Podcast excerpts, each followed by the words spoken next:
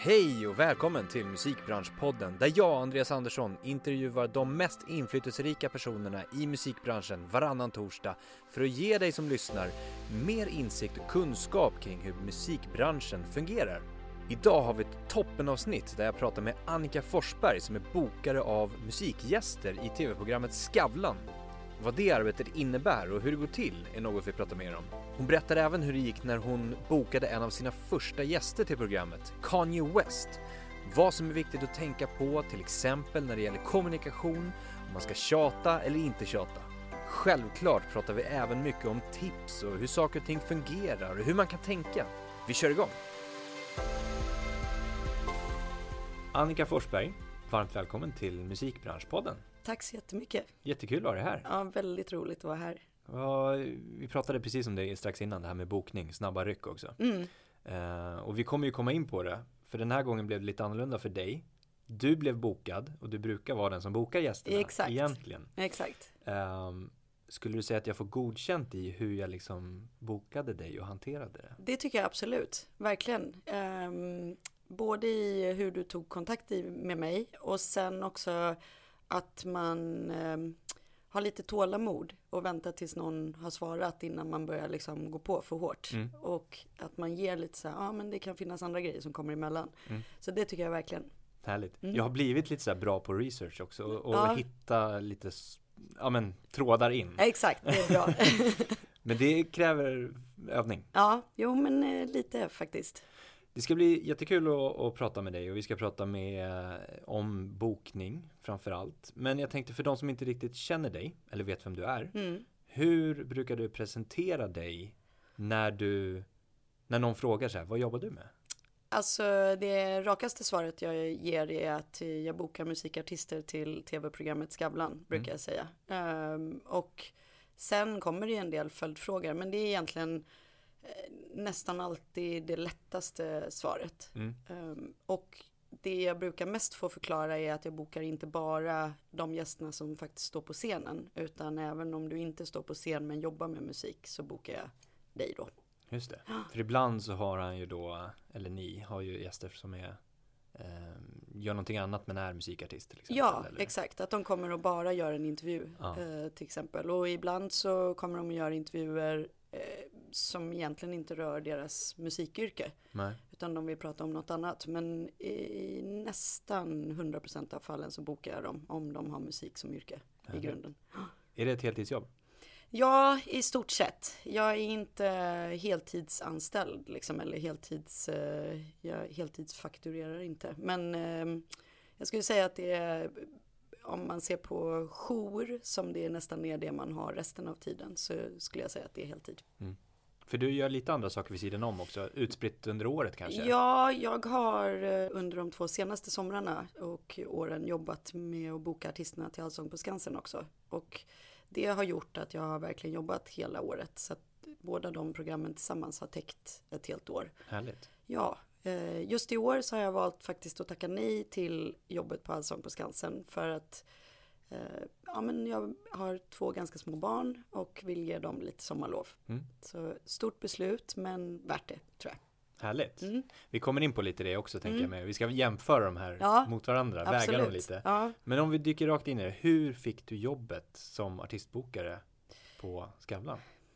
ganska lång historia ändå. Ehm, eller jag, jag, den är liksom inte spikrak kan man väl säga. Jag är journalist i grunden, gick Journalisthögskolan i Stockholm och hade en tanke på att jag skulle bli eh, idealistisk journalist med utrikesfokus till exempel. Och sen när vi skulle göra vårt sista, jag har alltid varit jättemusikintresserad, lagt den större delen av mina pengar på konserter och musiktidningar. Men hade nog en bild av att om man jobbar med musikjournalistik, då jobbar man också mycket med liksom allmän nyhetsjournalistik. Så att det kan vara att man kanske måste ringa någon mitt i natten och fråga vad är det som har hänt nu? Eh, Mm. Hur går företaget? Eller ska ni skiljas? Eller sådär. Och det var jag inte så intresserad av. Tills jag gjorde ett av mina slutarbeten på Journalisthögskolan och intervjuade en väldigt erfaren, eh, en av Sveriges bästa musikjournalister som heter Stefan Wermelin, som då höll på att göra en så heltäckande serie om svensk musikhistoria och fick följa med honom till jobbet. Eh, och insåg, ah, okej, okay, man kan vara en eh, journalist eh, som verkligen brinner för det journalistiska, men också att berätta om musik eller få ut musik man tror på eller sådär.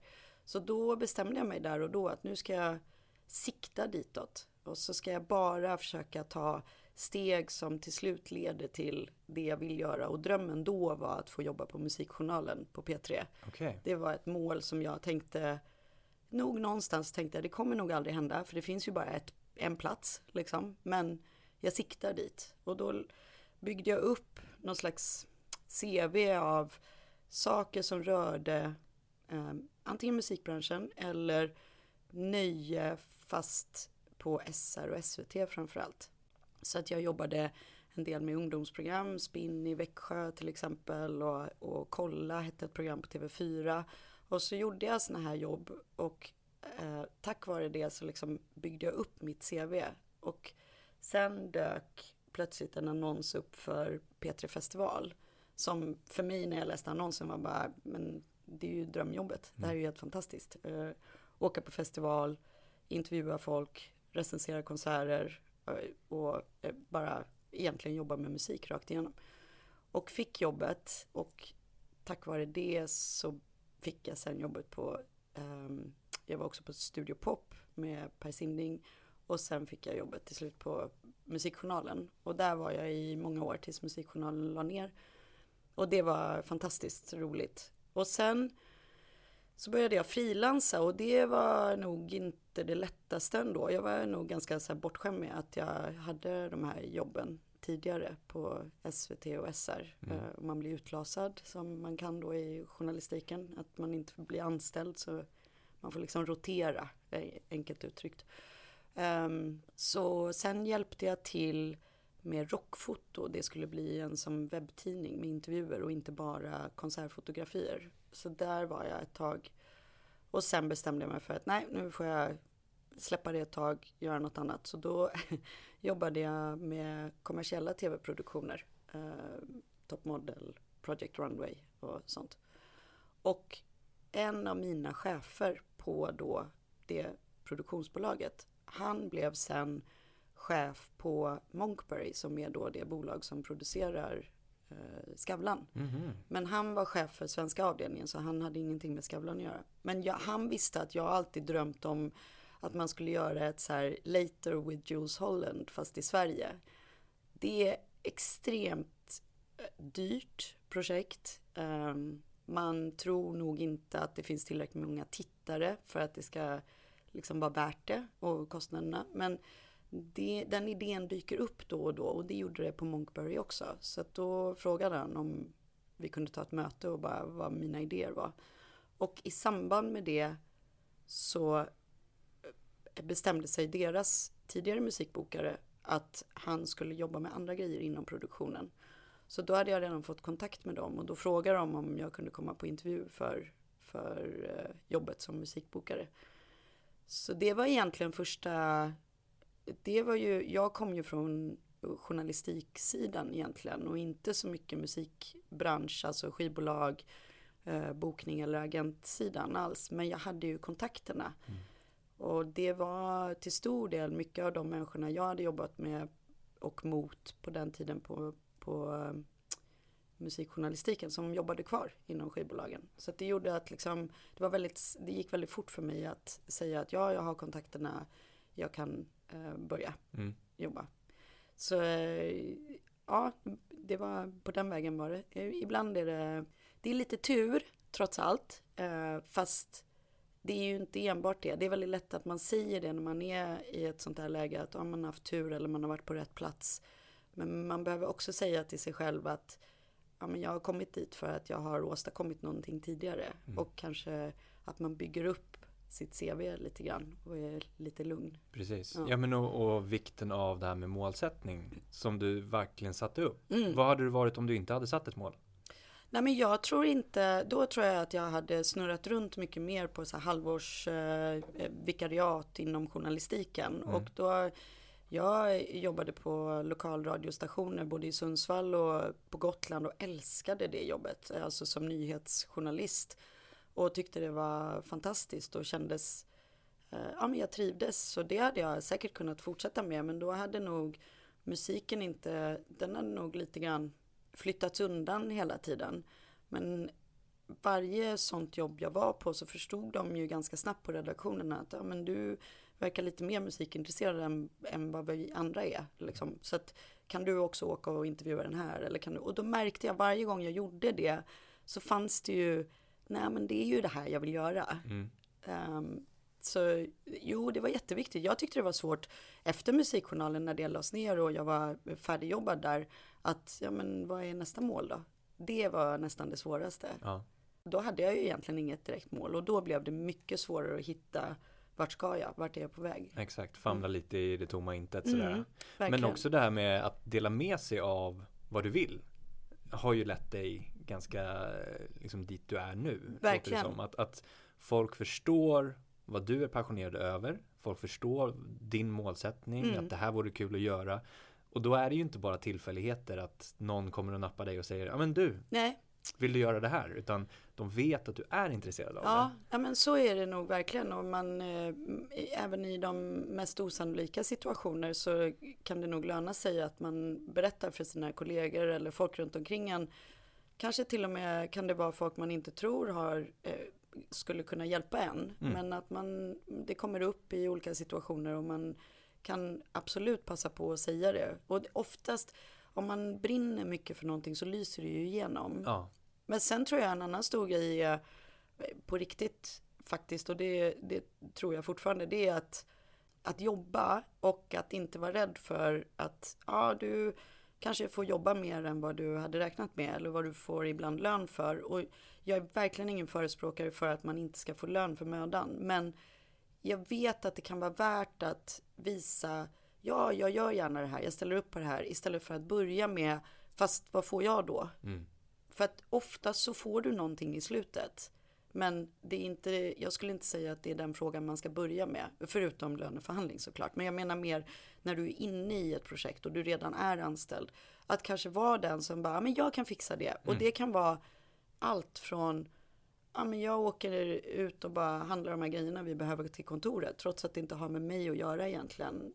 För det har i alla fall gynnat mig i min resa till de olika platserna jag har tagit. Att um, ja, kanske finnas där, vara tillgänglig när någon behöver något snabbt och uh, att hela tiden visa att ja, du kan alltid fråga mig. Jag kan också alltid säga nej, det där klarar jag inte eller nej, jag vill inte eller jag har inte tid. Och det måste man också våga göra. Men i alla fall att bara visa att ja, eh, jag är i alla fall tillgänglig för frågan.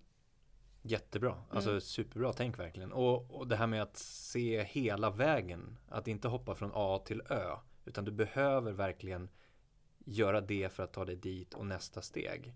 Eh, vilket säkert gynnar i längden också. Mm. Ja men jag tror eh, jag behöver det. det är, jag skulle säga att alla behöver nog inte det. Eh, det finns ju fantastiska talanger som verkligen kan gå från ö till ö, eller A till Ö och egentligen hoppa över en massa steg.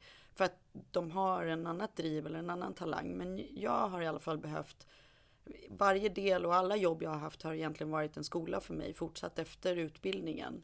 Ja, det är ganska få av mina jobb där jag har gått in och känt ja, men det här jobbet kan jag till 100% redan när jag börjar dag ett.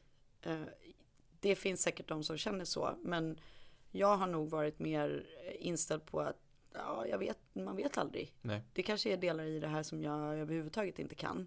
Och då gäller det att vara lite um, perceptiv eller liksom öppen för mm. att nej, jag kunde inte den här delen. Ja. Och våga fråga hela ja, tiden. Exakt, och ja. våga utmana dig själv i det här. Att, att se hur du kan ta dig an och kan det inte nu, men du kanske kan det om mm. en månad, ett halvår, ett år. Gud ja, och vissa grejer är ju supernervös när man får ett uppdrag, eller man ska säga, sitt första stora, nu ska du klara dig själv Exakt. i något läge. Då kan man ju gå hem på kvällen och bara, hur ska jag ro ihop det här liksom? Mm. oftast, jag brukar säga att det löser sig för att det måste lösa sig. Det är liksom lite någonting som har funnits i mitt bakhuvud hela tiden. Mm. Uh, och när man jobbar med stora tv-produktioner och man ska gå in i livesändning dagen efter så vet man att det kommer bli ett tv-program. Mm. Det, det, finns inget al annat alternativ. Vi kan inte ringa till, till SVT och säga oj, det blev inget. Tyvärr, det blir svartruta. Så att det finns i bakhuvudet att det löser sig för att det måste lösa sig. Sen hur det löser sig är en helt annan grej. Mm. Men det har också varit lite skönt de gångerna när man bara, gud hur ska det gå? Mm. Så här, ja men det kommer lösa sig. Ja. Kanske inte på bästa sätt alltid, men det kommer fixa sig. Jag tror verkligen på att utsätta sig själv för sådana situationer också, för att se sig själv växa mm. och förstå att Nej, men det gick ju faktiskt att genomföra. Exakt. Jag kunde ta mig an det här. Ja. Vi, det, vi, vi gjorde det här tv-programmet eller konserten eller inspelningen eller vad det nu skulle kunna vara. Exakt. Ja men eh, det är ju skönt eh, och också att det inte är eh, det är ju trots allt faktiskt inte på liv och död så det är också väldigt skönt att veta. Exakt. Jag tänkte så här, Skavlan själv frågade här om avsnittet när han hade Michael Parkinson eh, som är en av världens mest kända talkshow-hoster. Mm. Eh, vem han alltid har velat ha som gäst men inte riktigt har fått. Ja. Då var det Sinatra, ja. kommer jag ihåg. Eh, men i ditt fall då? Vilken har liksom, vilken är din drömgäst som du kanske har börjat bearbeta men inte riktigt fått? Um, jag skulle säga att uh, det är väl, det är några stycken och alla råkar vara kvinnor nutida eh, artister. Um, en av dem är till exempel Lana Del Rey.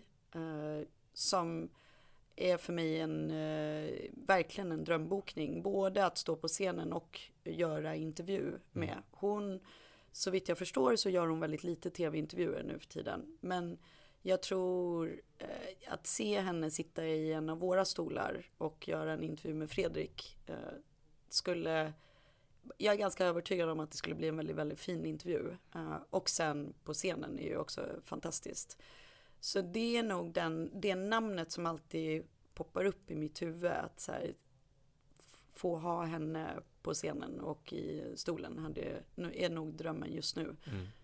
Sen är det ju en massa artister som ju inte lever längre så man bara får ge upp. Sinatra hade nog varit en av mina också skulle jag säga. Mm. I alla fall från när jag var yngre. Mäktigt ändå. Ja. Men har du dem då liksom typ Lana Del Rey, alltså uppe på listan hela Absolut. tiden också? Absolut, och jag eh, tjatar också hål i huvudet på skivbolagen när jag har någon sån där ja. som, som jag brinner väldigt mycket för. Så att när vi mejlas eller vi har möten så, så säger jag alltid, ja men ni vet att jag vill ha den här artisten också. Mm. Och de bara, ja vi vet.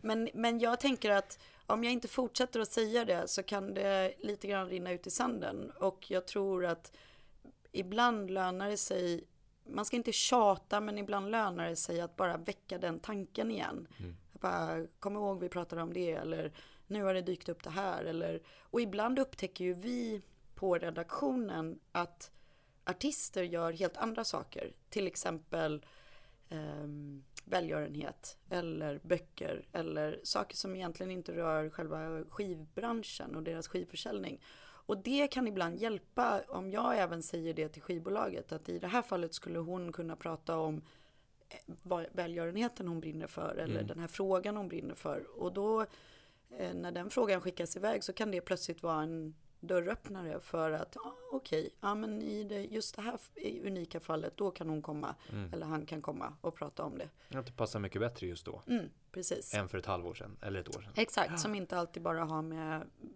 den liksom mer traditionella promotion-cykeln att göra. Ja. Vilken gäst är du mest, mest stolt över att ha bokat? Eh, där måste jag nog också säga ett par stycken boken. Um, en av mina absolut största och första bokningar jag jobbade med uh, efter att jag hade börjat på Skavlan, det var Kanye West. Och det var ett så konkret hands-on bokningsförfarande. Alltså från att ha bokat eh, en del svenska artister under tiden och några andra väldigt stora artister också som, som var, det, det flöt på liksom, men, men Kanye var, man fick verkligen känna att så här, hjulen snurrar. Vi jobbar för att det här ska bli av och nu måste vi sköta våra kort rätt. Både jag på redaktionen och, och från mitt håll med produktionen och även skivbolagen. Alltså, det kändes verkligen som att vi var i en väldigt så här, synkad situation där vi liksom tillsammans drev det här och eh, att man verkligen tar rätt steg i precis rätt tillfälle mm. i stort sett. Att, och det, att vi fick ihop det och att det sen också blev så stor uppmärksamhet kring det tycker jag var helt fantastiskt och väldigt roligt. Och den andra gästen som var en liknande typ av bokningsarbete och därför var så kul var ju Bruce Springsteen som vi hade som intervjugäst. Mm. Som eh, kom och berättade om sin självbiografi och det, det var extra roligt för att där hade jag pratat med, med eh, min kontakt på Sony i det här fallet eh, om väldigt långt innan och vi hade liksom bearbetat det och det kanske kommer ett album och vi vet inte riktigt när det kommer men vi skickar de här inbjudningarna och vi gjorde det nästan så här gammaldags, nästan som att man ska skicka en inbjudan på brevpapper och liksom Dear Sirs, mm. typ. Uh, och så det var en så här lång, lång bokningsprocess som sen kom då i samma veva som han sen kanske året efter skulle släppa sin självbiografi. Vilket gjorde att vi fick lite så här draghjälp av förlaget och vi fick lite draghjälp från eh, bokningsbolagen, eh, bokningsbolaget här i Stockholm också. Um, och tillsammans så fick vi det på plats. Och att vi spelade in i New York förenklade ju saker och ting. För att eh, Bruce Springsteen kom själv med bil från New Jersey och mm. liksom klev in i studion. Eh, och var exakt så som man tror att Bruce Springsteen är. Eh, väldigt chosefri, eh, trevlig, eh, lugn liksom. Och det som har försiggått innan han kommer i studion är ju det är ju det som tar tid. Mm. Alla frågor man ska svara på. Och det kan vara allt. Mm. Det kan vara hur lång är intervjun, vad ska ni prata om? Och det är ganska standardgrejer. Men sen kan det också vara var parkeras bilen? Hur kör han in? Hur syns han inte? Hur gör vi? Hur högt upp i stu är studion? Är det hiss? Är det trappor? Du vet, sådana mm. grejer. Eh, och då jobbar man väldigt fysiskt. Det är nästan som eh, physical labor liksom. Så att det är, det är, ja det är de, det är roligt när det är, man känner att man så här vevar in det. Mm, när ja. det klaffar. Ja, exakt. Men när du pratar om lång period, hur, hur lång tid tog det att boka Kanye till exempel då? Kanye gick faktiskt ganska fort. Uh, där handlar det mer om att skivbolaget visste såklart att ett album ska släppas. Vi, Skavlan har spelat in i London sedan ganska lång tid tillbaka då och då när det finns uh, större gäster och det är inte alls bara på grund av musikgäster utan det kan vara helt andra människor, pratgäster. Eh, och så de visste under den här perioden kommer albumet och sen råkade det sammanfalla med att han också var på eh, London Fashion Week. Och i, i, om jag inte minns helt fel med Kanye så var det så att det plötsligt dyker upp en lucka och då gäller det vi har en enorm fördel på Skavlan för att särskilt då som vi jobbade då under Kanye-tiden var att vi kunde ringa till vår studio i London och säga nu har vi plötsligt ett stort namn, vi behöver studion, är den ledig? Och då kunde de liksom rycka upp alla sina människor och ja, det finns en plats. Så då gick besluten ganska fort. Just det. Att det, och då gäller det verkligen att du har den här timmen i stort sett på dig att bestämma dig. För sen går frågan vidare till någon annan. Mm. Eller så bokar han upp sig på något annat. Mm. Och, så i det fallet var det mer att det gick fort. Uh, och att vi, jag visste ju att ett skiva skulle komma och jag hade ju sagt redan från början att uh, finns det tillfälle så gör vi det vi kan för att få till det. Mm. Uh, det finns ju några sådana artister där jag hela tiden kan säga utan att jag behöver liksom inte fundera så mycket att ja, om det kommer en öppning på det här så går vi för det. Och då kan skivbolagen eller bokningsbolagen jobbar på det nästan parallellt med att de pratar med mig. Så de behöver liksom inte dubbelkolla eh, oftast utan då vet man att ja, men, skulle Lana Del Rey plötsligt säga att nu har jag en lucka, Mm. då vet skivbolagen redan att ja, vi, vi står redo. Mm. Och så länge vi har en plats på scenen så eh, jobbar vi på det liksom.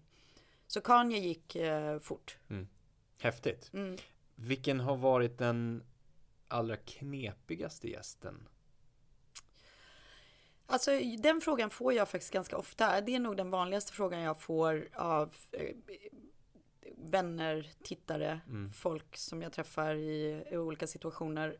Ehm, det är ju aldrig någon som tror mig när jag säger det. Men helt ärligt så skulle jag säga att jag, jag kan inte komma på någon som jag tycker har varit eh, så knepig. Och jag, jag tror att man har en bild av att det är väldigt mycket Eh, egon såklart i den här branschen. Och det är det absolut. Och det är inte alltid artisten som har egot, utan det kan vara folk runt omkring som jobbar med artisten.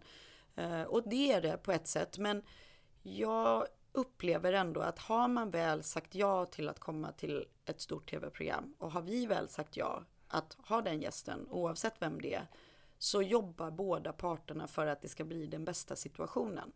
Sen kan det vara lite så här, eh, liksom, bumpy road på vägen dit, men jag skulle nog säga att eh, de jobbigaste situationerna är när det, när det blir väldigt mycket eh, kontrollfrågor. Alltså har ni verkligen och ska ni inte och vad kommer ni ställa för frågor? Det, ja, det skulle jag nog säga om jag ska vara ärlig. Den jobbigaste situationen är när vi har bokat en gäst. Allting är klart, bekräftat. Eh, produktionen är redan igång och det är färdigt och man vet vad man ska göra på scenen och man vet om man ska göra en intervju. Och sen att det börjar komma framförallt från amerikanska management skulle jag säga. Ni får inte prata om det här och det här och det här och det här. Och jag tror som journalist att man har en annan typ av journalistik i USA till exempel.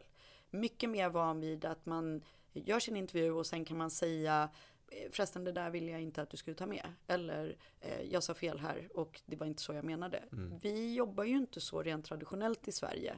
Eh, Man kan få se sina citat, man kan få ibland läsa en artikel innan den går i tryck. Men du kan liksom egentligen inte ändra det som journalisten har upplevt av intervjun. Nej.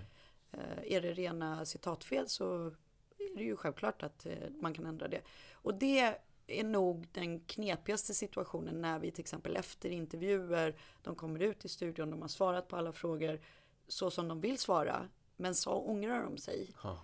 Eh, och det är, ju, det är nog den processen som jag tycker är eh, tröttsammast om jag ska vara ärlig. Att lite, om man är, jag brukar säga att om man är eh, gott vuxen, alltså eh, en vuxen person som är ändå ganska van vid media, då måste man nog ändå vara så pass ärlig mot sig själv så att om man i en eh, intervjusituation inte vill svara på något, då får man säga jag vill inte prata om det. Där och då. Nej, precis. Och man kan säga det trevligt. Man, man, det behöver inte bli dålig stämning och det behöver inte bli någon som blir sur för att man säger nej tack, jag vill inte prata om det.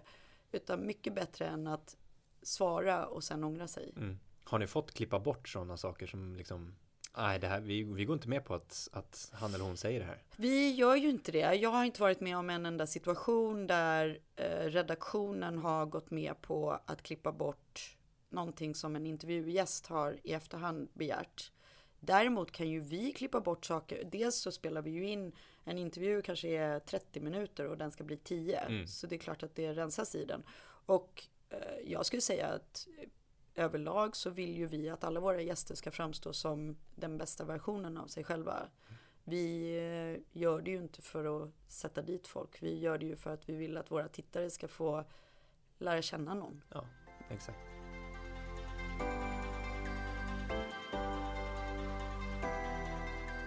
Jag tänker så här, det är säkert många som undrar hur det rent går till. Vi har ju varit inne lite grann på Mm. det, att boka så här stora världsstjärnor och det är ju ändå stora namn som kommer upp. Eh, även om det kan vara liksom upcoming artister så är ju de ändå, de har liksom slagit på något sätt. Ehm, kan du berätta lite liksom hur det går till från grunden? Vad är det första du gör när du har en gäst som du ska ta kontakt med?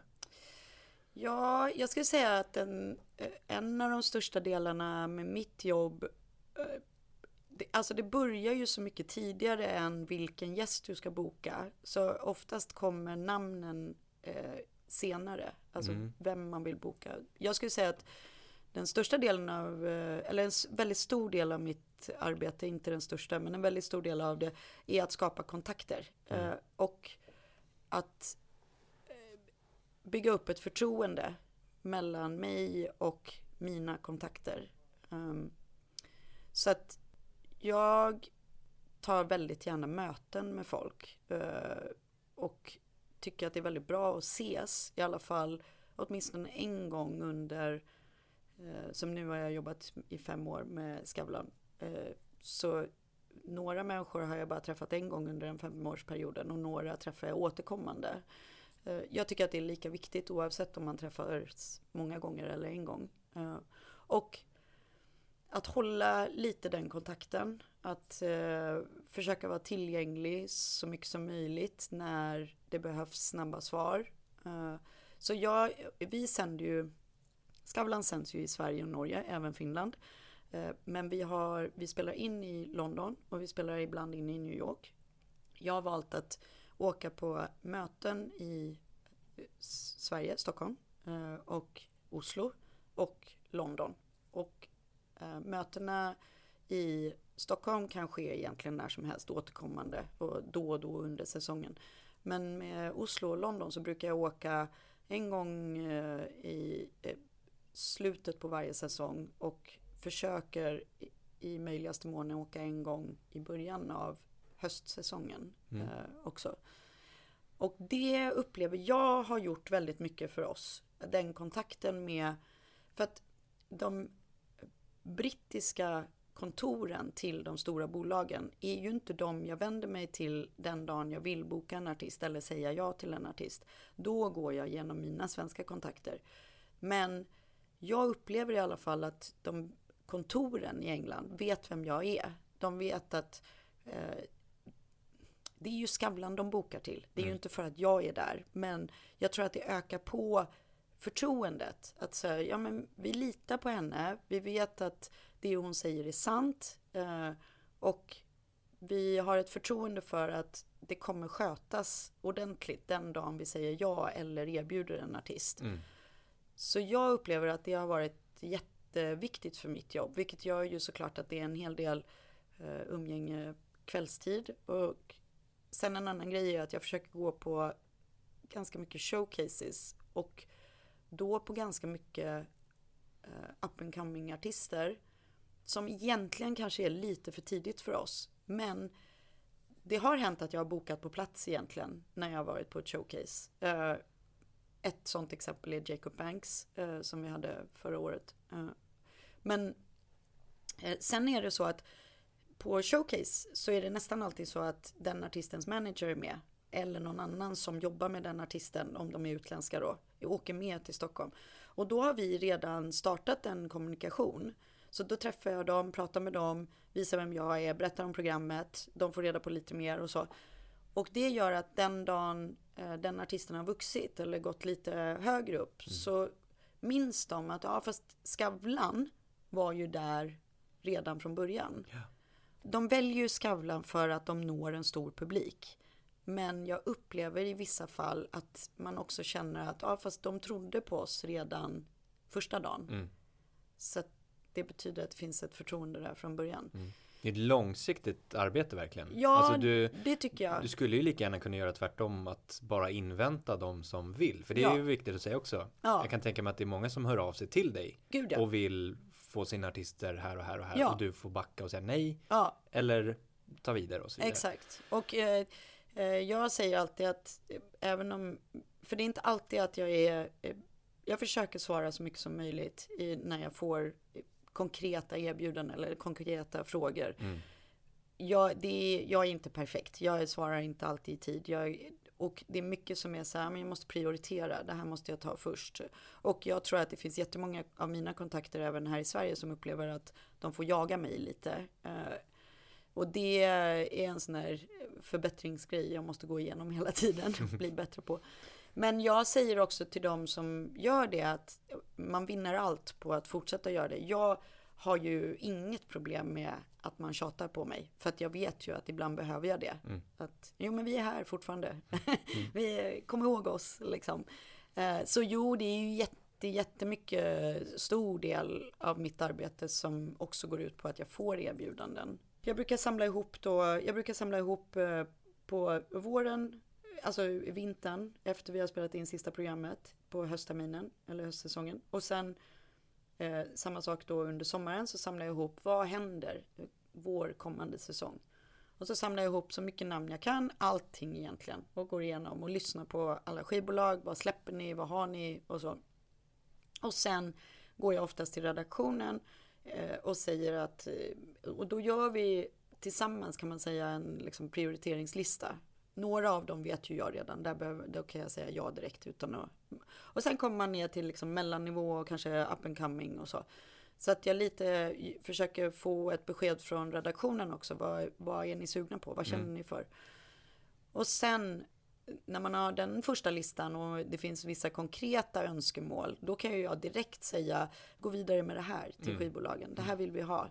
Här är datumen, jobba på det. Mm. Säg till mig när ni får ett förslag tillbaks och så ser vi om det är ledigt. Och under tiden så fylls ju min kalender upp av bokningar. Exakt. Så det jag försöker göra är att hela tiden hålla alla uppdaterade. Att nu har vi inte längre kvar de datumen. Mm. Nu är de här datumen lediga. Ehm. Det måste vara ett stort pussel också. För ni vill ju inte ha fem up and coming artister i rad. Nej. Eh, utan även liksom få in någon som Bruce Springsteen till exempel. Exakt. Och sen och... är det ett pussel i varje enskilt program. Mm. För att om vi har eh, de här fantastiska historierna som vi, eller cases som vi kallar det, alltså där man har någon som kanske är ganska okänd person men har varit med om något eh, stort eller omvälvande eller en forskare eller så. Då behöver man ju också ett namn som kanske är lite publikdragare ja. eller tittardragare. Och då kan det bli så att, ja fast då kan vi inte ha ett ganska okänt musiknamn i det programmet. Då måste vi ta in ett musiknamn som är större. Mm. Eller hitta en annan pratgäst såklart som har ett större namn. Så det är ju också ett pussel. Att vissa platser, vissa platser kan vi inte ge bort för tidigt. Eh, för att man måste alltid ha lite hål här och där. Fast mm. vi vill ju inte stå med hål när vi väl går in i Precis. inspelning. Så lite chansning, lite is i magen men också ibland måste man våga och hoppa på. Men den här chansen är bara nu. Hon eller han är bara i stan den dagen. Visserligen lite up and coming, men ska vi våga och satsa eller ska vi våga förlora det? Mm. Lite som eh, samma avsnitt som eh, Parkinson var med. Anders Jansson. Ja. Som sa, komikern där att Ja, nu ringer vi Anders för att ja. ni hade fått ett avhopp eller något sånt där. Han har varit med flera gånger. Men eh, jag är väldigt intresserad av just kommunikationsbiten. Du pratade lite grann om det också.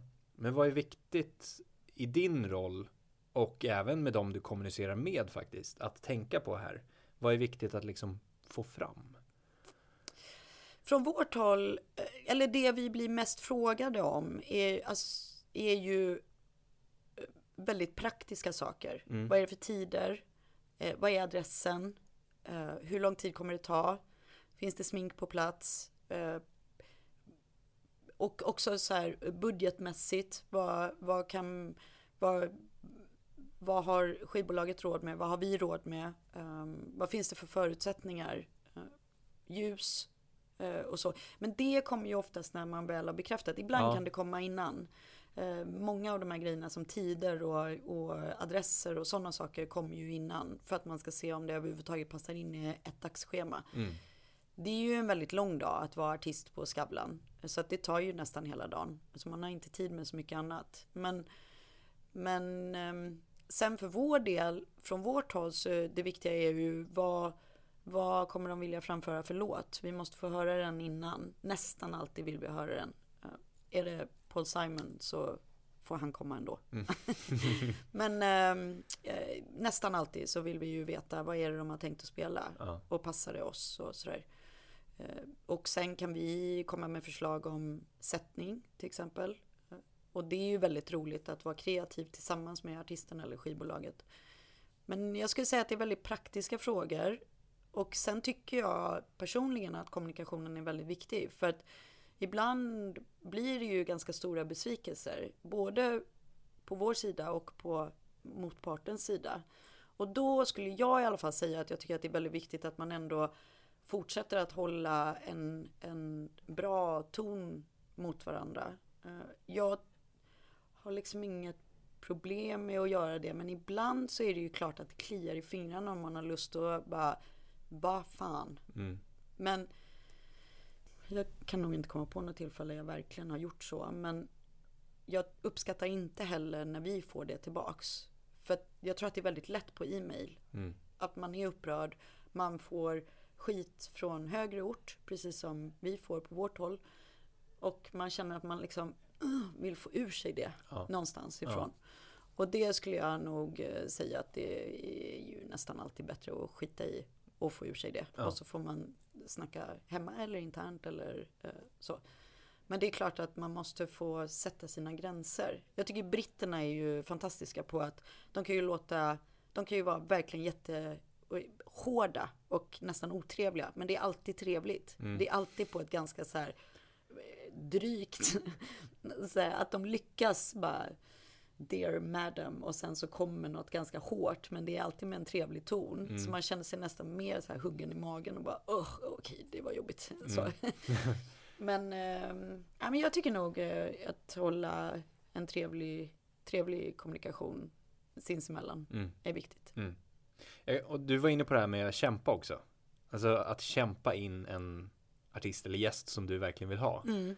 Eh, Kan du berätta mer? Vad, vad liksom, hur ofta tjatar du på en som du verkligen känner att du har på kroken?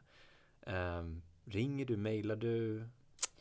Det är lite olika. Mejl Mail är nog det jag använder absolut mest. Och eh, ringa. Ehm, men eh, jo, jag kan tjata ganska mycket. Jag är, jag är ganska... Eh, men jag låter det gå en viss tid emellan. Jag skulle inte liksom tjata på kom igen, ge oss ett svar. För oftast är det så här, om de säger vi håller på att kolla det och Mm. återkommer snart. Då, då kan jag ha ganska mycket tålamod och låta dem få göra sitt jobb. För jag vet ju att det tar ju tid på deras håll. Och de har många som ska svara på möjligheten om det passar med datum. Så då måste man ha lite tålamod. Men sen när man liksom känner att Åh, nu är det nära, då kan jag nog gå på lite mer. Och ibland är det ju brådskande för vår del. Exakt. Och ibland är det så att det är två artister som är möjliga till samma datum. Och som kanske är likvärdigt stora och likvärdigt intressanta för oss. Då gäller det ju verkligen att bara, vi kan snart inte hålla det längre. Och så är det ju för skivbolagen eller vem det nu är jag bokar igenom annars också. Att de kan ju säga nu kommer vi gå till någon annan istället om inte ni svarar idag. Mm. Så jag tycker man kan gott tjata fast liksom ändå på rimlig nivå. Kanske inte skicka sju sms inom loppet av en timme. Nej, precis. det handlar om kommunikation där också. Ja, exakt. Eh, Och just som du sa, att har- du fått ett svar där det står ja, vi håller på att kolla på möjligheten. Ja, Ehm, då vet ju du att du behöver du avvakta. Mm. Ehm, eller sen gå fram och säga okej, nu behöver vi ett svar Ja. för vi har den här andra Exakt. artisten. Men får man inget svar, då är det ju en annan sak Ja. det här med att tjata. Att hur länge ska man då vänta innan man påminner? ja, Mail kan komma bort. Jag vet själv, man kan ju klicka upp något och läsa och sen så ringde telefonen och Exakt. så hände någonting och så glömde man det. ja, Ehm, så du behöver ju, det är okej också. Mm. Jag tycker det, när vi pratar med våra studenter så är det sådär att hur ofta får man tjata? ja. Eh, det är den vanligaste frågan egentligen. Ja men jag tycker nog, eh, jag tycker nog tjata på. Alltså, Ja. för just den här grejen som du säger, man öppnar ett mejl och telefonen ringer eller något annat. Det är nog eh, för mig personligen den, den grejen som jag behöver jobba mer på. Att om jag läser mejlet vid fler, fel tillfälle, då behöver jag ju egentligen, då borde jag egentligen bara svara på det direkt. Mm. Oavsett var jag är. Mm. Men i vissa situationer så går ju inte det. Och då när man sen kommer till jobbet nästa dag eller när det nu är. Så börjar man ju, i alla fall jag börjar ju från toppen. Så Mm. ibland brukar jag göra så då och då, minst en gång i veckan, att jag backar bakåt ganska långt i min mejltråd. Eh, och ser vad är det jag inte har svarat på. Vilka är det som sitter och väntar nu som jag fortfarande, även om det kanske inte är aktuellt, men jag fortfarande i alla fall borde höra av mig till. Däremot finns det ju de som mejlar mig, inte får något svar. Då tycker jag att det är bättre att de tjatar på mig. Men det händer att folk går någon annan väg. Mhm. Och bara, jag får inget svar av Annika. Kan du se till att... Och då mejlar ju den personen mig för de vet ju att det är ju bara jag som sitter på den platsen. Mm. Och då kan jag känna att det är mycket, mycket bättre om du fortsätter tjata på den som du har kontakt med eller Ja. som du försöker skapa kontakt med. Än att, än att liksom be någon annan och knuffa på. Mm. Typ som att gå till mamma eller pappa. Ja. Jag har gjort det några gånger faktiskt, Ja. ska jag erkänna. Ehm, Ja, och jag fattar att man gör det för att man till slut ger upp. Jag, jag tycker det är lite olika situationer. Om, för så kan jag göra om jag vet att det är en grupp som jobbar på ett skivbolag. Det är liksom en avdelning och jag vet att de pratar med varandra. Då kan jag, eh, till exempel när jag jobbat på Allsången, när vi har bokat, vi bara behöver de där sista, vilken låt ska de spela? Ni behöver skicka mp3, ni behöver skicka, ja, vad de nu behöver skicka, liksom credits, låtlistor, allting. Och jag inte får någon besked, då kan jag till slut bara, är den här personen borta? Eh, för att nu brinner det verkligen. Vi, jag vill bara, och, men då ser jag alltid den som jag från början har sökt. Mm. Så jag känner att det är av respekt så vill jag visa att det är inte för att Egentligen inte för att jag försöker gå till din chef eller försöker klaga på dig utan det är bara, du, det kan ju vara så att den personen är bortrest eller Ja. sjuk eller vad som helst. Eh, Så eh, det händer absolut att jag gör det också. Men jag tycker nog att i möjligaste mån är det bättre att fortsätta pusha på den personen ändå. Så att eh, sammanfattat, okej att tjata. Mm. Men ha en liten gräns. Ja. Kommunikation. Men du, vi går in på det. Allsång på Skansen. ja, Och du berättade att du kör ju inte nu i sommar. Nej. Men du körde i somras. Ja. Och sommaren innan det. ja. Hur är det jämfört med Skavlan att liksom boka artister? Det är ju verkligen ganska olika. Själva markjobbet eller vad det heter är ju ganska lika. Eh, Men det som är extra kul med, med allsångsjobbet för en musikbokare är att det finns fler musikplatser Mm. i varje program. Mm. Eh, De åren jag har jobbat så har vi haft mellan fyra till kanske fem artister varje program. Vilket gör att det finns en mycket större möjlighet för mig att jag åtminstone har jobbat så att jag, jag sätter de stora namnen först. Eller jag går på dem först också.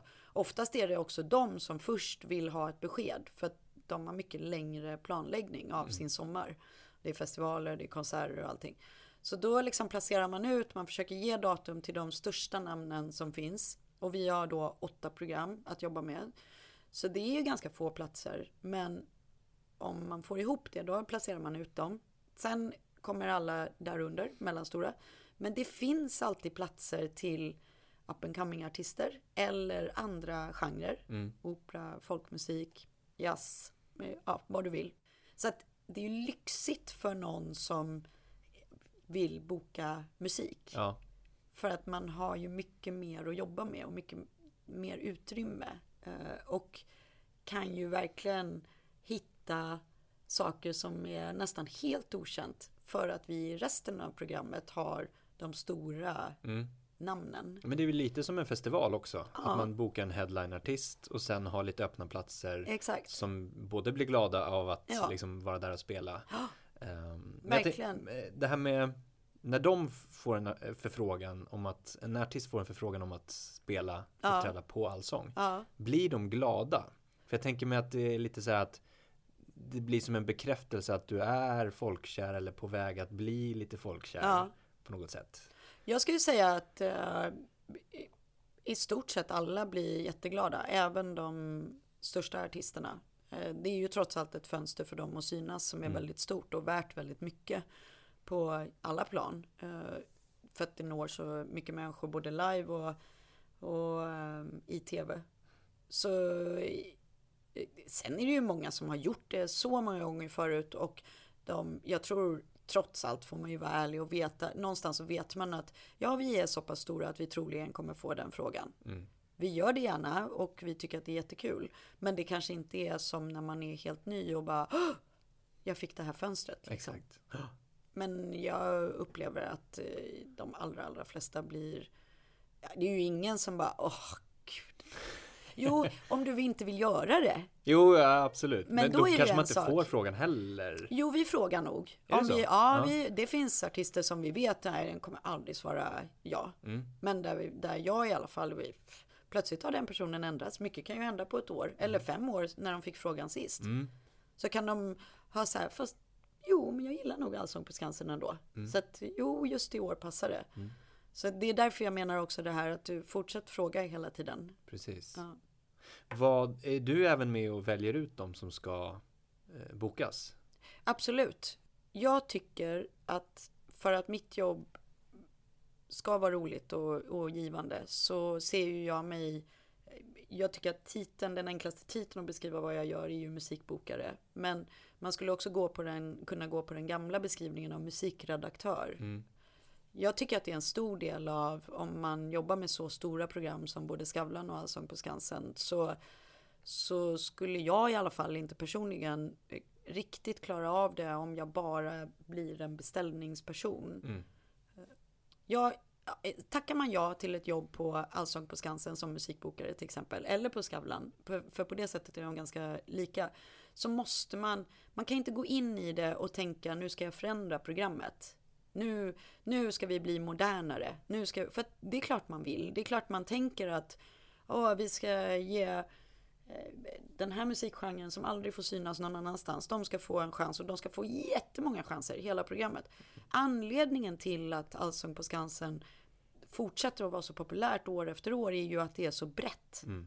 Och jag i alla fall personligen tyckte att det var väldigt viktigt att förstå det när jag fick frågan och när jag valde att tacka ja. Att det är ju, jag, jag tackar ju ja för att jag tror på Allsång på Skansen. Inte för att jag tänker, åh vad bra, nu ska jag ändra ett vinnande koncept. Nej. Men däremot så kan man då istället sätta sin prägel på det. För mig är det ju såklart så att jag vet att om, om Thomas Ledin eller Gyllene Tider eller Håkan Hellström vill komma och spela på Allsång på Skansen då, då vore det bara idiotiskt att säga nej av någon slags principskäl. Mm. Men sen kan man ju istället se att så här, ja, men då sätter jag de artisterna och sen så kan jag hitta sätt att få in de andra artisterna. Sen är det ju såklart en, en gemensam insats från redaktionen. Men när man börjar på Allsång på Skansen då börjar vi så pass tidigt med möten. Så i början är det eh, musikbokaren och så är det producenten och så är det SVTs projektledare som går på de mötena i möjligaste mån tillsammans. Och kan inte de andra två då är det åtminstone alltid musikbokaren. Just det. Eh, Och sen skulle jag nog säga att så som jag jobbar så går ju jag på väldigt mycket eh, showcases som sagt och är ute väldigt mycket så att det gör att jag också kan presentera saker som inte har kommit upp på mötena som man har sett någon annanstans. När brukar eh, processen vara klar på året? Eh, vi, eh, ja jag kan ju bara prata för de två åren jag har jobbat men eh, då har vi, när vi går in i presskonferensen som brukar ligga runt den ja, 11-12 juni Mm. Då skulle jag säga att ungefär 85-90% av artisterna är bokade och bekräftade. Mm. Och de som är bokade då är- alltid bekräftade med kontrakt underskrivet. Så då vet man det då. Mm. Sen är det väldigt bra att ha de där sista 10 procenten öppna. För plötsligt är det en artist som, säg Håkan Hellström till exempel, som, som säger "Åh, jag ska släppa en låt mitt i sommaren. Mm. För det händer trots allt. Och då gäller det att de 10 procenten måste vara utspridda på både stora och små namn. Just det. Alltså luckorna. Mm. Is i magen igen. Verkligen. Mm. Vad, vilka egenskaper skulle du säga krävs för att bli en bra bokare? Att boka musikartister till program, festivaler? Jag, eh, ja, musikintresse såklart eh, är väl en jättebra grund. Eh, men det spelar egentligen ingen roll på vilket sätt du är musikintresserad. Eh, jag tror att bara att du, du tycker det är kul Mm. är, är väldigt bra. Eh, och eh, tålamod, jätte, jättebra. En förståelse för att saker inte alltid kommer gå som man hoppas. Lite med, alltså att man får åka med ibland Mm. i svängarna. Mm. Eh, är nog väldigt bra egenskap. Och sen att vara social. Det är ju inte jätte, jättelätt att vara social jämt. Det är ju faktiskt inte det. Och jag tycker att man ska vara ärlig med det också. Att det, det, men det som är fördelen med den här typen av jobb är att det är väldigt korta stunder du behöver vara social. Så att det är liksom, det, det är ju som ett konstant eh, liksom mingel på något sätt. Ja. Att det, mötena pågår kanske en timme. Eh, när du är ute och träffar folk så kanske du står och pratar med någon allt från 10 minuter till 40 minuter. Så att det är klart att det blir många kanske under en kväll men Men det är ändå att, att det behövs egentligen inte så mycket mer än den kvarten. Mm. Så eh, bara att eh, tycka att det är ganska kul är ju bra också. Och kunna koppla på någonting. Alltså koppla på, inte en fejkad bild av sig själv, men mer den här sociala biten att för att är du hypersocial hela tiden så kan du kanske tröttna på det. Men Ja. att liksom kunna koppla på och känna att okej, nu är det, det här är ändå liksom jobbbaserat. Ja. Ehm, så att nu behöver jag vara mitt professionella jag. Mm. Jo men lite så är det och sen tror jag att, eh, att eh, när man har när man har lärt känna sina kontakter och har ett bra förtroende och så då, då upplever jag i alla fall att det är väldigt härligt när man kommer över den där kullen när man plötsligt börjar bli lite personliga med varandra. Mm. Och det, jag tycker att det hjälper väldigt mycket i de situationerna när saker inte riktigt rullar på som man vill att de ska göra. Saker kan ju hela tiden hända. Det blir eh, krångligt eller det blir avbokningar eller vi måste liksom flytta på en gäst eller så. Då upplever jag att är man ganska nära varandra då är det mycket, mycket lättare att ringa eller träffa varandra och säga vet du vad, det här har hänt. Mm. Hur gör vi? Hur löser vi det här på bästa sätt? För känner man inte varandra, då är det nog mycket lättare att man börjar bli irriterade och sura och vad fan har ni gjort nu och sådär. Så jag tycker att det att bygga upp det där förtroendet är jätteviktigt. Mm. Med hjälp av långsiktiga relationer. Ja, Men, men eh, om man ska få de här egenskaperna eller, eller börja med att boka, vart tycker du att man ska börja någonstans? ja bra fråga. Jag, har ju, jag märker ju att jag har ju, har ju kommit lite från ett annat håll än vad kanske många av de andra bokarna har gjort. Vi är ju inte jättemånga som jag förstår det som bokar trots allt till, till just tv eller radio eller så. Men eh, jag tror att några av dem kommer från skivbolagssidan och jag tror att det är en jättebra ställe att börja. Eh, alla Ja, jag är en stor förespråkare för praktik. Mm. Jag gjorde själv praktik på massa olika ställen. Både i min utbildning och sen i... När jag växte upp så fanns det någonting som hette API som arbetsplatsintroduktion. Som Arbetsförmedlingen stod för. Och då kunde man vara på ett företag och så fick man lön fast det var Arbetsförmedlingen och staten som betalade min lön. Så kunde man som någon slags gammal lärjungsprincip. Mm. Det tror jag också är väldigt eh, sunt. För att du kan jobba på ett ställe och du får lön men inte kanske just av arbetsgivaren. Utan, men eh, det finns också problem med det, det inser jag också.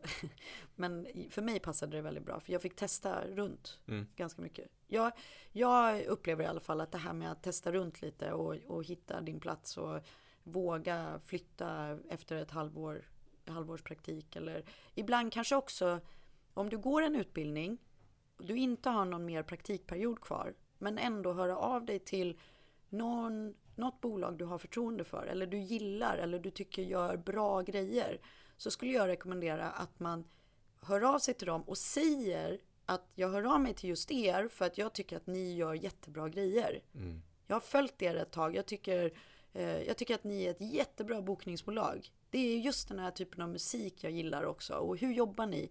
Kan jag möjligen få vara hos er några eftermiddagar i veckan? Jag skulle gissa att det kanske svaret ofta är nej. Men ändå att göra det. Eller bara ta kontakt med någon och säga kan jag få hänga på på den här liksom, gästbesöket? Finns det något sätt som jag kan bara fluga på väggen i stort sett? Och ni behöver inte ge mig med några uppgifter men jag vill bara se hur det går till. Sen tror jag mentorer är jätte, jättebra också. Mm.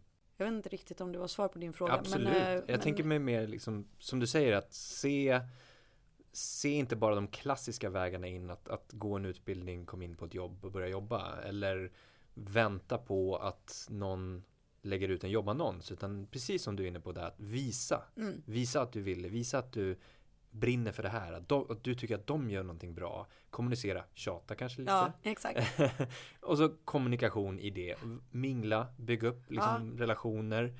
För till slut så kommer det vara så att Men du Annika, jag hörde från någon annan att du är jätteintresserad av det här. Ja, Jag jobbar ju med det här. exakt. Ska vi göra någonting tillsammans? Ja, Alltså det är så det fungerar idag. ja och speciellt verkligen. i musikbranschen. Verkligen, och jag möter ju så många yngre och som är på väg ut i sina liksom, första uppdrag och jobb och så som, som jag träffar i helt andra situationer. Mm. Alltså verkligen helt andra där de till exempel, eh, ja men jag jobbar som inspelningsass på en filminspelning. Och så har jag träffat dem för att jag är där av någon annan anledning. Mm. Och då, väldigt många nu för tiden är jätte, jättebra på att ta kontakt och så frågar de så här, vad jobbar du med? Varför är du på den här inspelningen? Och så berättar jag vad jag gör.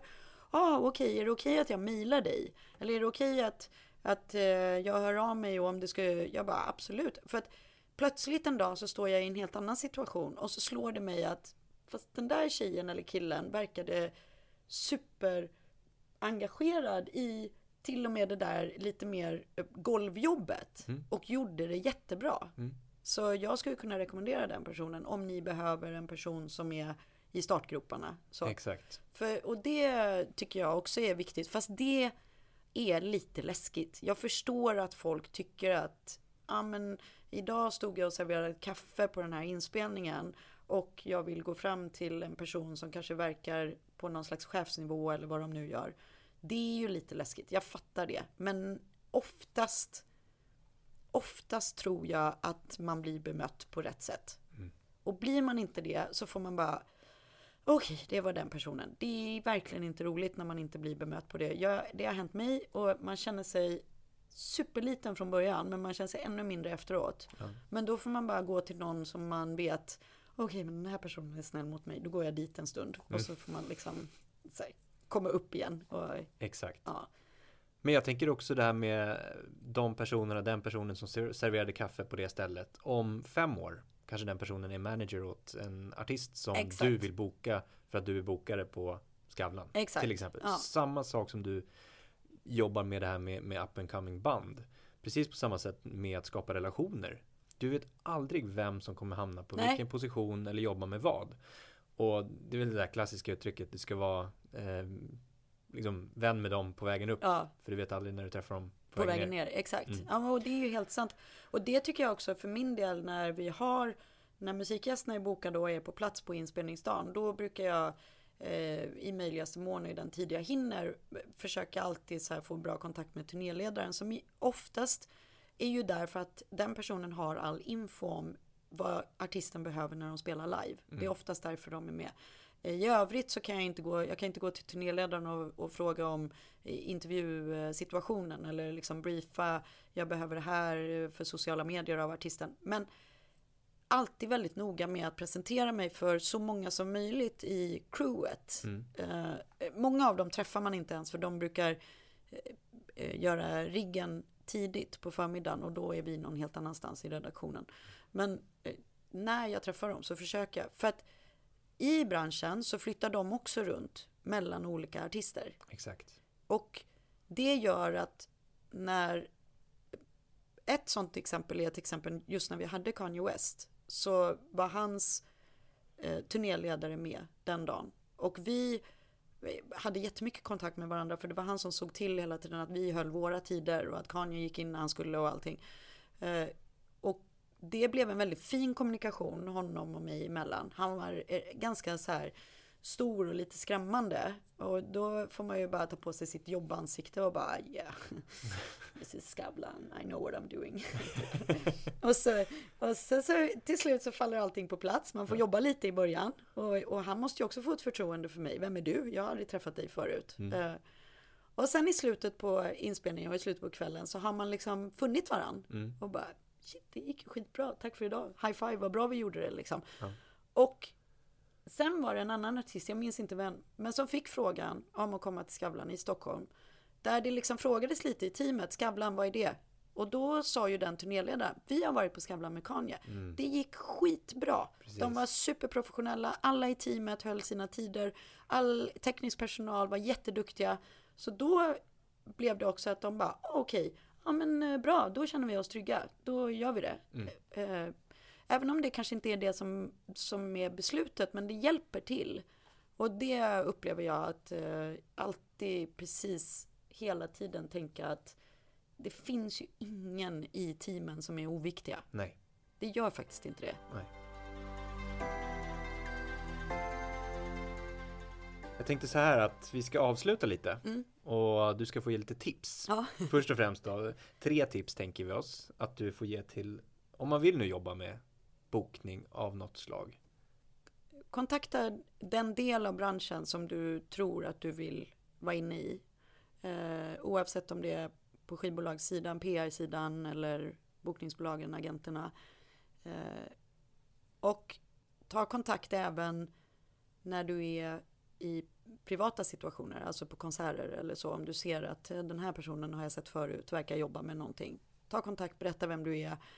Eh, sök, sök jobb. Alltså på riktigt, alla annonser som kommer ut, även om de egentligen kanske känns över, eh, alltså för kvalificerade för din egen kunskap, sök det ändå. Mm. Jag tror att det är viktigt i jobbansökan, fan nu blir det många grejer. Okej, sök jobb är min första. Ja.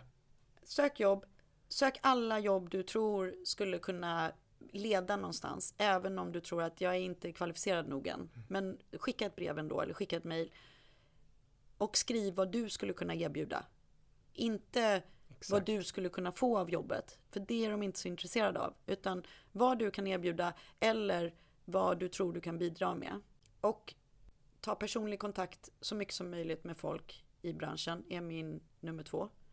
Att våga gå fram till någon som du vet jobbar i branschen och bara prata egentligen om vad som helst. Och fråga. Ställ frågor. Jag har i alla fall inget emot när folk frågar mig om mitt jobb. Jag hjälper gärna till och tycker att det är toppen när folk vill jobba i, med det här. Liksom. Och sen steg nummer tre är nog, åh, det låter jättetråkigt, men jobba. Alltså eh, vara tillgänglig. Våga visa att du finns där när folk behöver hjälp eller folk behöver lite eh, avlastning eller vad det kan vara. Mycket bra tips. Ja, det är lite, lite, lite som om ens pappa säger till en och så här, ge en råd och bara Åh, hårt arbete och kontakter. Men jag tror på det trots mm. allt. Men jag mm. tror också att eh, vara öppen är nog grejen och vara nyfiken mm. är jätteviktigt. Jättebra. Mm. Du ska ju få en fråga från föregående gäst, ja. Ludvig Werner som är vd på IFB. Och han ville lite sådär att du skulle berätta om ett musikminne som, det behöver inte vara kopplat till jobbet, det kan vara kopplat till privat överlag. Mm. Men något så här starkt musikminne som du har. Jag måste, jag, jag har ju funderat lite på det, men jag måste faktiskt säga att mitt starka musikminne är nog faktiskt första gången jag gick på konsert eh, någonsin. Och eh, det finns flera anledningar till varför det är starkt. Och det, dels eh, var det min storebror som tog med mig. Han är sju år äldre. Och som nästan alla småsyskon gissar jag så ser man upp till sina stora syskon väldigt mycket. Det gjorde jag. Mm. Jag gillade Ebba Grön och Imperiet på grund av att han gillade dem. Ingen annan anledning. Lyssnade på dem, fick ett blandband av honom i julklapp. Det var typ bästa julklappen det året. Och sen så säger han att han ska ta med mig på Imperiet konsert på Lisebergshallen i Göteborg. Eh, och jag var då 11. Och det var så mycket med den grejen att jag så fick gå med min storebror, med hans kompisar på Imperiet som jag kunde varenda text med. Eh, och jag fick dessutom låna min brors skinn, nej, jeansjacka med, som hade massa så här hårdrocksmärken och punkmärken på ryggen och påsydda överallt. Och jag kände mig, alltså jag kände mig som den coolaste människan någonsin att jag ens fick vara i det sammanhanget. Och jag visste ingenting om vad en konsertupplevelse var. Jag hade mm. ingen aning. Och i mitt huvud så hade jag någon bild av att efter konserten så träffar man artisten. Det får alla göra. så det fanns, och jag vet inte logiskt hur jag fick ihop det i mitt huvud, men det var bara en bild av att ja, men det, det liksom hör ihop med upplevelsen på något konstigt sätt. Det gjorde vi ju såklart inte. Uh, men, men ähm, ja, det, och det kan mycket väl ha kanske varit startskottet till varför jag älskar den här branschen så mycket. Häftigt. Mm. Har du pratat med, har du träffat Tåström? Ja, det har jag. Eh, jag har berättat det. Jag har framförallt berättat det för de som jobbar med Tåström, eh, som jag också var med på den tiden. Och eh, det finaste med alltihopa är att jag kunde för ett eller två år sedan återgälda tjänsten till min storebror och istället ta med honom på Thåströms konsert på Cirkus. Ah. Och det var eh, minst lika roligt att så här, eh, vi gick ut och åt tillsammans innan och bara hade liksom en egen kväll, jag och, och min bror och gick på Thåström och stod och sjöng med i Dimaur och så här var lyckliga. Mäktigt. Ja, så det var roligt. Coolt. Mm. Du ska få ställa en fråga till nästa gäst också. Ja, Och du har förberett den. ja, min fråga är eh, när insåg du att du ville jobba inom musikbranschen? Mm. Det ska vi ta reda på. Mm. Vad är det som gäller nu? Vad har du framför dig? Nu eh, jobbmässigt så är det att fylla de sista kanske fyra platserna. Vi har eh, ledigt i Skavlan i vår eh, och eh, spela in de återstående programmen såklart. Och på kort sikt så är det då Grammis ikväll. Ikväll. Mm. Härligt. Lycka till. Jag håller tummarna att du får eh, låna. Ja, tack. Jag med.